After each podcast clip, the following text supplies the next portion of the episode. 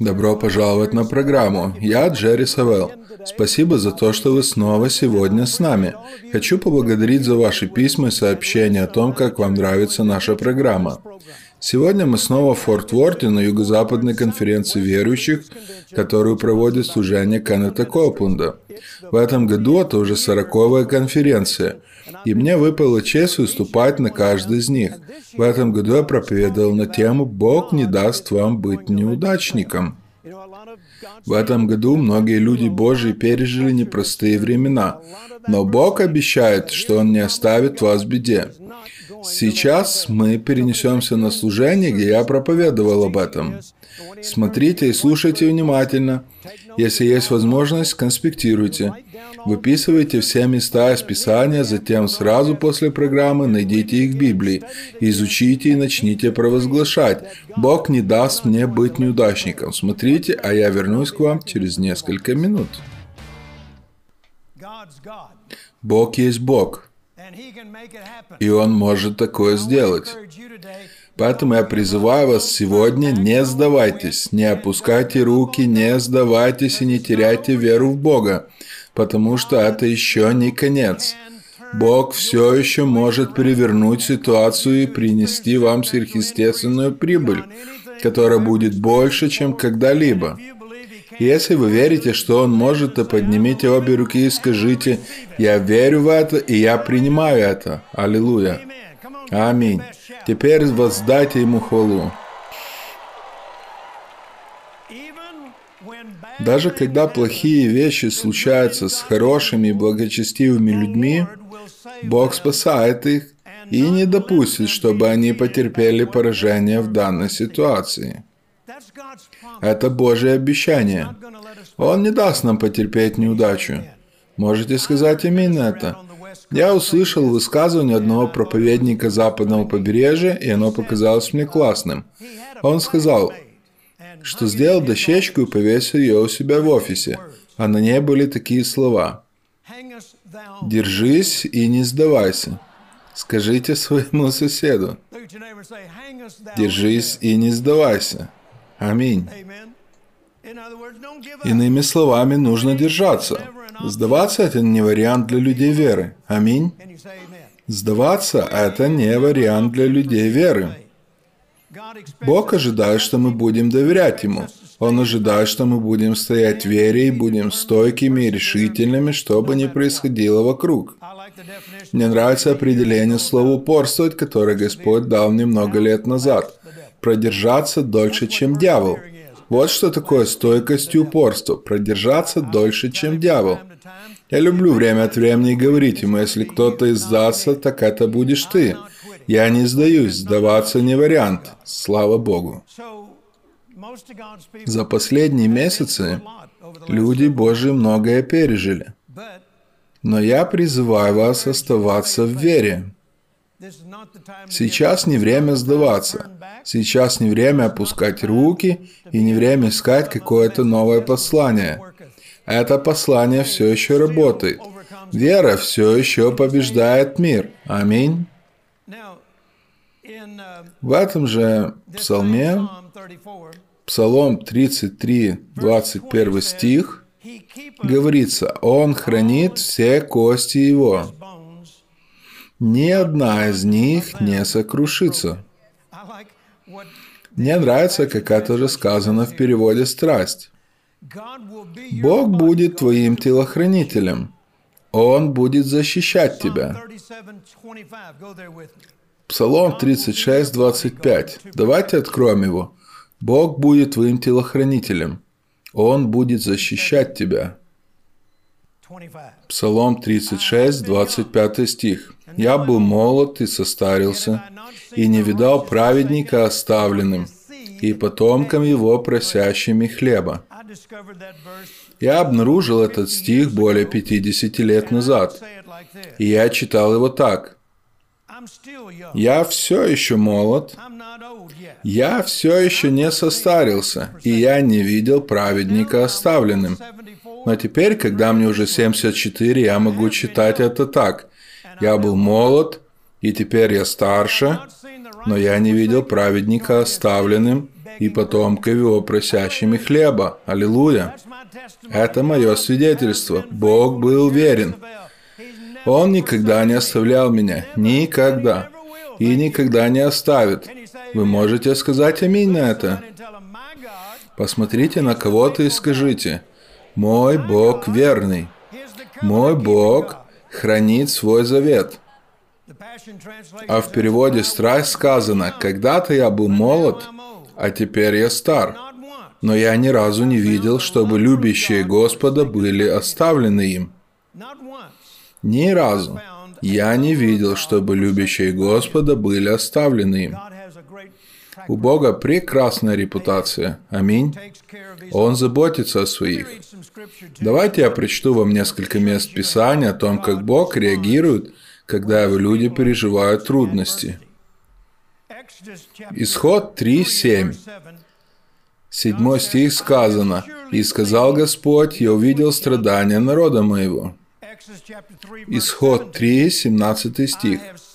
«И сказал Бог, я выведу вас от угнетения».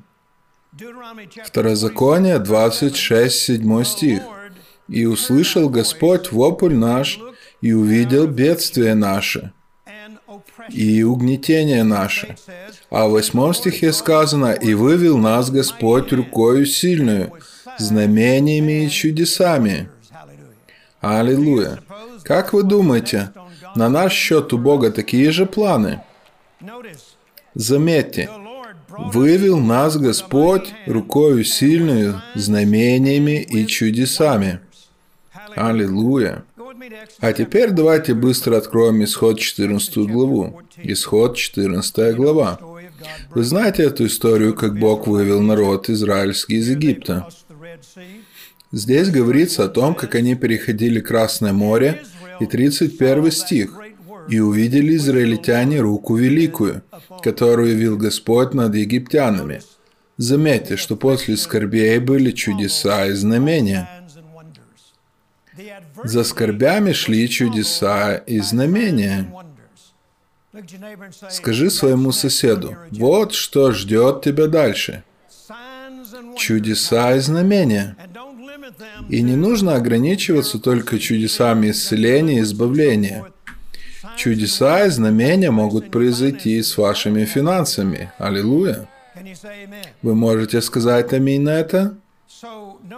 Заметьте, что сказано в 26 главе книги Второзакония. «И привел нас на место, и дал нам землю сию, землю, в которой течет молоко и мед». Это символ сверхъестественного преуспевания. Земля, в которой течет молоко и мед. Это метафора, и она символизирует Божье благословение и место, в котором нет никакого недостатка, но там есть избыток.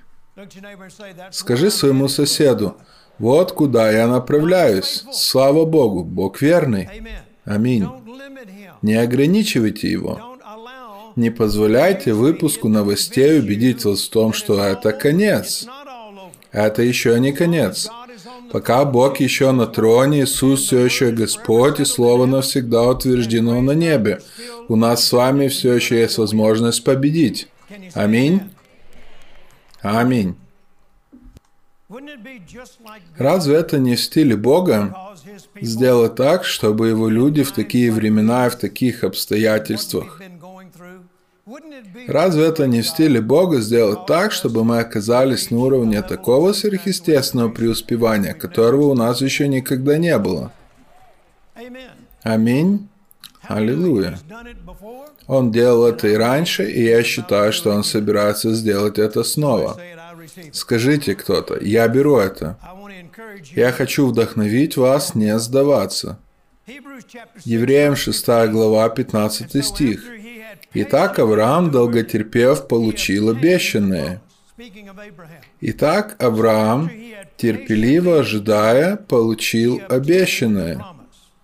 В переводе месседж сказано, Авраам выстоял и получил все, что было ему обещано.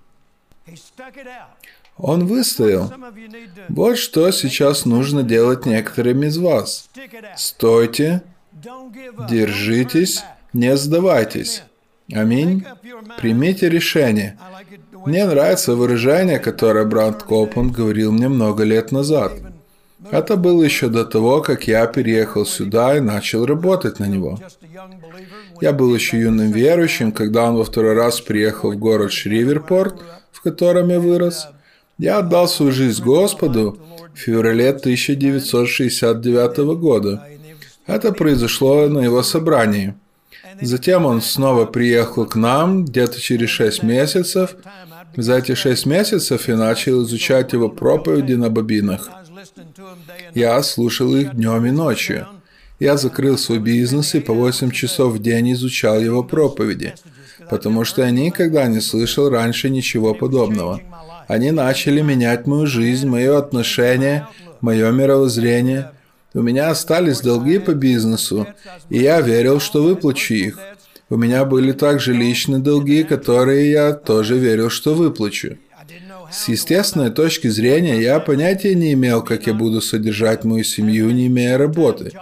Я сидел в спальне для гостей по 8 часов в день изучал слово. С естественной точки зрения это выглядело невероятной глупостью в данной ситуации, и многие христиане говорили мне об этом. Ты глупец. Как Бог позаботится о тебе?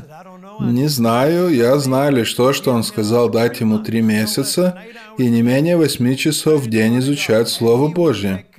И Он позаботится обо мне и сделает из меня проповедника. Многие христиане думали, что я просто сошел с ума. Мне говорили, нужно идти тогда в семинарию. И я бы с радостью, но Господь говорил, я не хочу, чтобы ты шел в семинарию. Я не хочу впустую потратить на тебя четыре года, к тому же ты станешь точной копией семинарии. Если я не смогу тебя научить, то и в семинарии тебя ничему не научат. Это не очень хорошо восприняли те, кто пытался уговорить меня пойти в семинарию. Я говорил, что Господь не хочет, чтобы я туда шел. А они говорили, ты слишком молод, чтобы слышать Бога. Но кто-то же сказал мне не идти, и я верю, что это был Бог. И я услышал много негатива в свой адрес. Казалось, что единственным, кто понимал меня, это, конечно же, ну, в те дни я к нему не имел доступа. Мне казалось, что единственный, кто мог понять меня на тот момент, это Кеннет Копленд, потому что я слышал его свидетельство. Я слышал, как они с Глорией начали служить всего два года до меня в 1967 И я думал, что это единственный человек на планете, понимающий, что я прохожу. Поэтому я не мог дождаться, когда он снова приедет. А когда он вернулся, я сидел на самом первом ряду. Я не хотел пропустить ни одного собрания. Помню, как однажды мне выпала возможность поговорить с ним. По дороге из Форт Уорта в Шриверпорт что-то случилось с его машиной. Я ремонтировал его машину, пока он был в нашем городе. А однажды он пришел посмотреть, как я ремонтирую машину. И я спросил, можно ли задать ему несколько вопросов о вере. Он учтиво согласился, и ответил на все мои вопросы. А затем он сказал, «Мне нужно идти и готовиться к служению. Увидимся вечером». Я не мог дождаться, когда начнется собрание. Он пробыл у нас неделю, и я не мог приходить на дневные собрания, потому что днем я занимался его машиной, но я приходил каждый вечер. И у меня были вопросы, у меня по-прежнему были вопросы. И казалось, что никто не мог ответить мне на них. Помню, как я подошел к одному человеку в церкви. Это та церковь, в которой выросла Кэролин. Затем я стал ходить туда вместе с ней. И однажды я спросил одного человека в церкви, «Вы что-то знаете о вере?» Что-то знаю, но если вы действительно хотите знать что-то о вере, то тут у нас есть женщина, они с мужем с толпы этой церкви, и они знают о вере больше, чем любой в этой церкви. Я сказал, покажите мне их. И он показал мне эту женщину. Я сказал, Кэролин, сегодня после собрания я задам этой женщине несколько вопросов. Просто Кеннета Копланда не было рядом, и в те дни я не имел к нему доступа. Я подошел к ней и сказал, «Мне сказали, что вы кое-что знаете о вере». Она сказала, «Да, я знаю кое-что о вере. Что именно вас интересует?» Я сказал, «Я посвятил свою жизнь Господу всего пять месяцев назад. Я увидел в Библии, что праведный верой жив будет. И я теперь учусь жить верой». Она вдруг перебила меня и сказала, «Вы не можете иметь такую веру, как у Орла Робертса». «Мэм, но я даже не упоминал Орла Робертса». «Да, но я знаю, что вы хотите такую веру, как у него». В принципе, я никогда об этом не задумывался, но раз вы заговорили об этом, то да, было бы прекрасно. А как я могу иметь такую веру, как у Орла Робертса? Вот, я так и знала. Вы хотите такую веру, как у Орла Робертса? Я ответил, но вы заговорили об этом. Я об этом даже и не думал.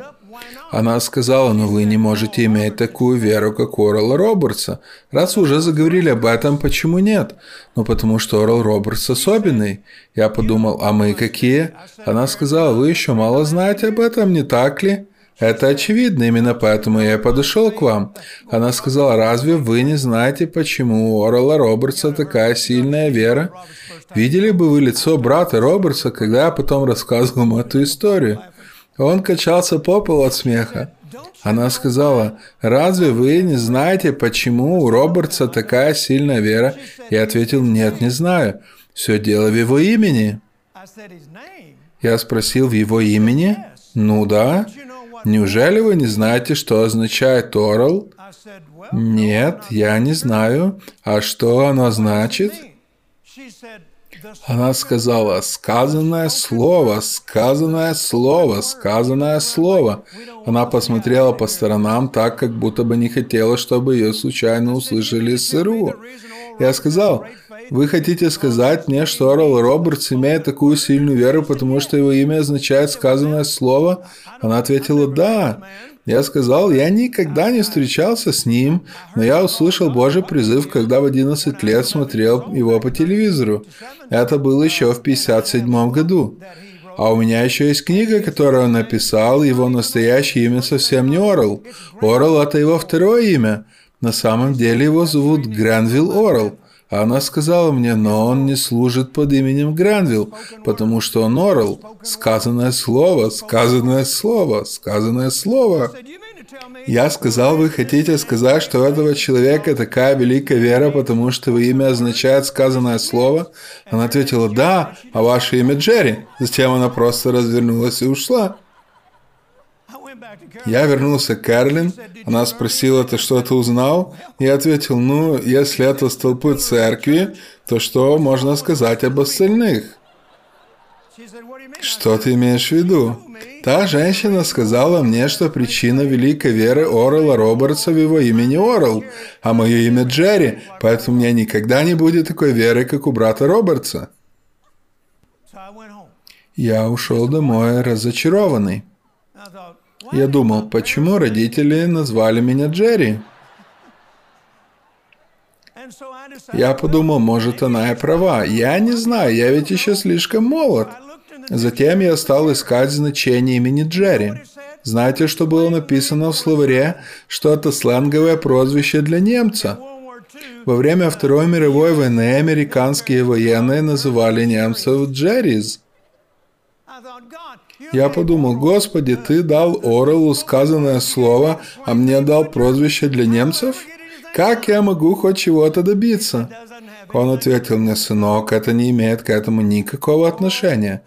Орел получил такую же меру веры, как и ты, а ты получил такую же меру веры, как и он. Единственная разница между вами в том, что он годами развивал свою веру и взращивал ее, и ты можешь делать то же самое. Аминь.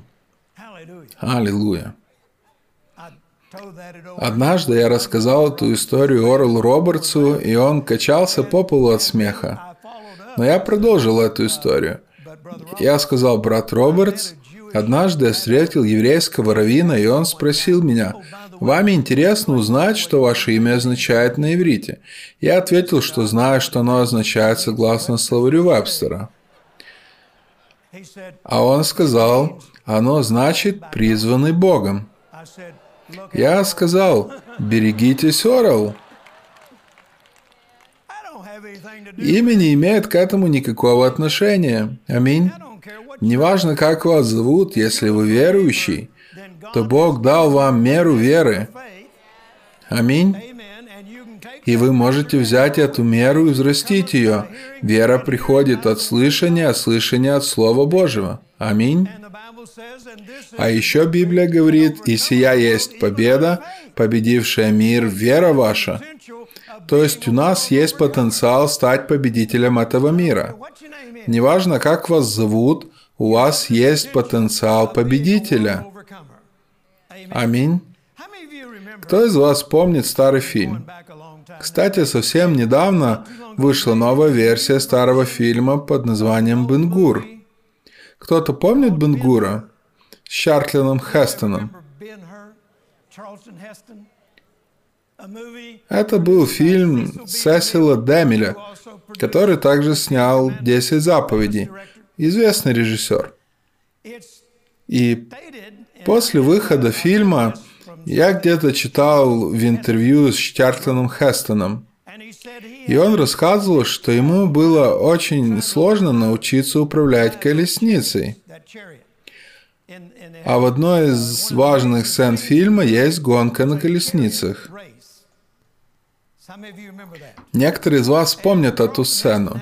И вот Чартлин Хестон все никак не мог научиться управлять колесницей. Он тренировался, тренировался и тренировался, и уже даже думал, что так и не сможет сделать это правильно. И вот однажды после долгой тренировки он сказал, «Мистер Демиль, думаю, я уже могу ездить на колеснице, но не думаю, что смогу победить в гонке». Сесиль Демил ответил ему так, «Ты просто оставайся в гонке, а я позабочусь о том, чтобы ты победил». Аминь. То же самое хочу сказать и вам сегодня. Просто оставайтесь в гонке, а Бог позаботится о том, чтобы вы победили. Можете сказать аминь на это? Скажите своему соседу, просто оставайся в гонке, а Бог позаботится о том, чтобы ты победил. Аминь. Если вам когда-то станет тоскливо, то включите этот фильм, посмотрите этот отрывок, а потом скажите «Я все еще в гонке». И мой режиссер заранее определил, что я одержу победу. Слава Богу! Аминь. Евреям 12.1. «И будем терпеливо преодолевать отмеренную нам дистанцию». В переводе месседж сказано «Начинайте бежать и никогда не сдавайтесь». Аминь. Филиппийцам 1.6. Это обещание Бога всем нам. Я уверен, что тот, кто начал в нас это доброе дело, доведет его до конца, ко дню возвращения Иисуса Христа. Давайте я прочитаю вам эти слова из перевода Message, и на этом закончим. У меня никогда не было ни малейшего сомнения в том, что Бог, который начал эту великую работу у вас, продолжит ее и доведет ее до цветущего финиша. Аллилуйя! Аллилуйя! Вот куда вы направляетесь. Вот куда я направляюсь. К цветущему финишу. Слава Богу. Аминь. Ваши годы еще не закончились. У Бога еще есть время, чтобы изменить ситуацию в вашу пользу. Поднимите руку, сделайте так и скажите, Бог все переворачивает ради меня, и меня ждет цветущий финиш. А теперь воздайте Ему громкую хвалу. Аллилуйя. Аминь.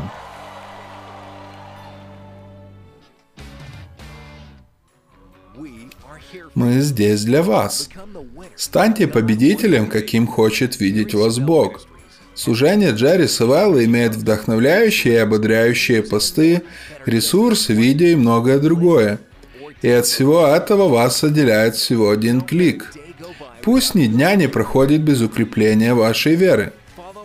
Подписывайтесь и следите за нами в Фейсбуке, Твиттере, Ютубе и Инстаграме.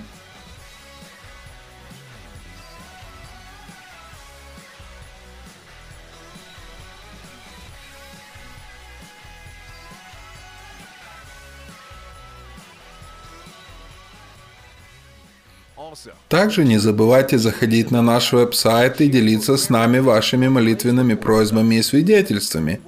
Мы хотим соединять нашу веру с вашей и радоваться тому, что Бог делает в вашей жизни. Вы нуждаетесь в том, чтобы Бог восполнил ваши финансовые нужды? Вы когда-то думали о том, как убедить Бога благословить вас? Сегодняшнее специальное предложение включает в себя пророческую книгу Джерри Савелла «Принципы сверхъестественной прибыли» и аудиопослание из трех частей «Божий путь роста». В этих материалах доктор Савелл рассказывает принципы сверхъестественной прибыли, включая ваши права по завету. Как Бог может двигаться сверхъестественное и распространенное заблуждение, которое приносит бедность и поражение. Бог желает, чтобы вы поднялись на более высокий уровень во всех сферах вашей жизни – духовно, финансово, профессионально и социально. Вам не нужно убеждать Бога благословить вас, это уже Его план. Не откладывайте, звоните нам или заходите на наш сайт и заказывайте свой экземпляр набора «Сверхъестественный рост». Применяя эти принципы на постоянной основе, вы вскоре переживете такой сверхъестественный прирост, как никогда. Очень надеюсь, что ваша вера была вдохновлена сегодня. Никогда не теряйте веру в Бога и в Его Слово. Возможно, у вас сейчас трудности, и вы не знаете, к кому обратиться. Я хочу ободрить вас, как брат Копланд научил меня еще 50 лет назад. Когда у вас были проблемы, не бегите от Бога. Бегите к Богу. Бегите к Его Слову. В Божьем Слове есть все ответы. Бог может дать вам такой выход из ситуации, до какого вы не могли бы додуматься и за тысячу лет. Но Бог есть Бог. Он Эль-Шадай. Для Него нет ничего невозможного. Если вам нужна молитва, мы будем рады соединить нашу веру с вашей. Вы можете позвонить по номеру, который видите на экране, или написать нам, сообщите нам, за что нужно молиться, и мы объединимся с вами в вере. Еще раз хочу напомнить о нашем специальном предложении. Это моя новая книга под названием «Принципы сверхъестественной прибыли». Бог хочет, чтобы мы имели сверхъестественный прирост во всех сферах жизни, а также три диска под названием «Божий путь роста». Вы узнаете, как ходить в том успехе, за который Бог уже заплатил. Все это принадлежит вам. Вы дитя Божие, вы семя Авраама, и вы принадлежите Иисусу. И Он хочет, чтобы вы были победителем во всех сферах жизни. Все, что вам нужно сделать, воспользоваться контактной информацией, которая сейчас у вас на экране, сделать заказ.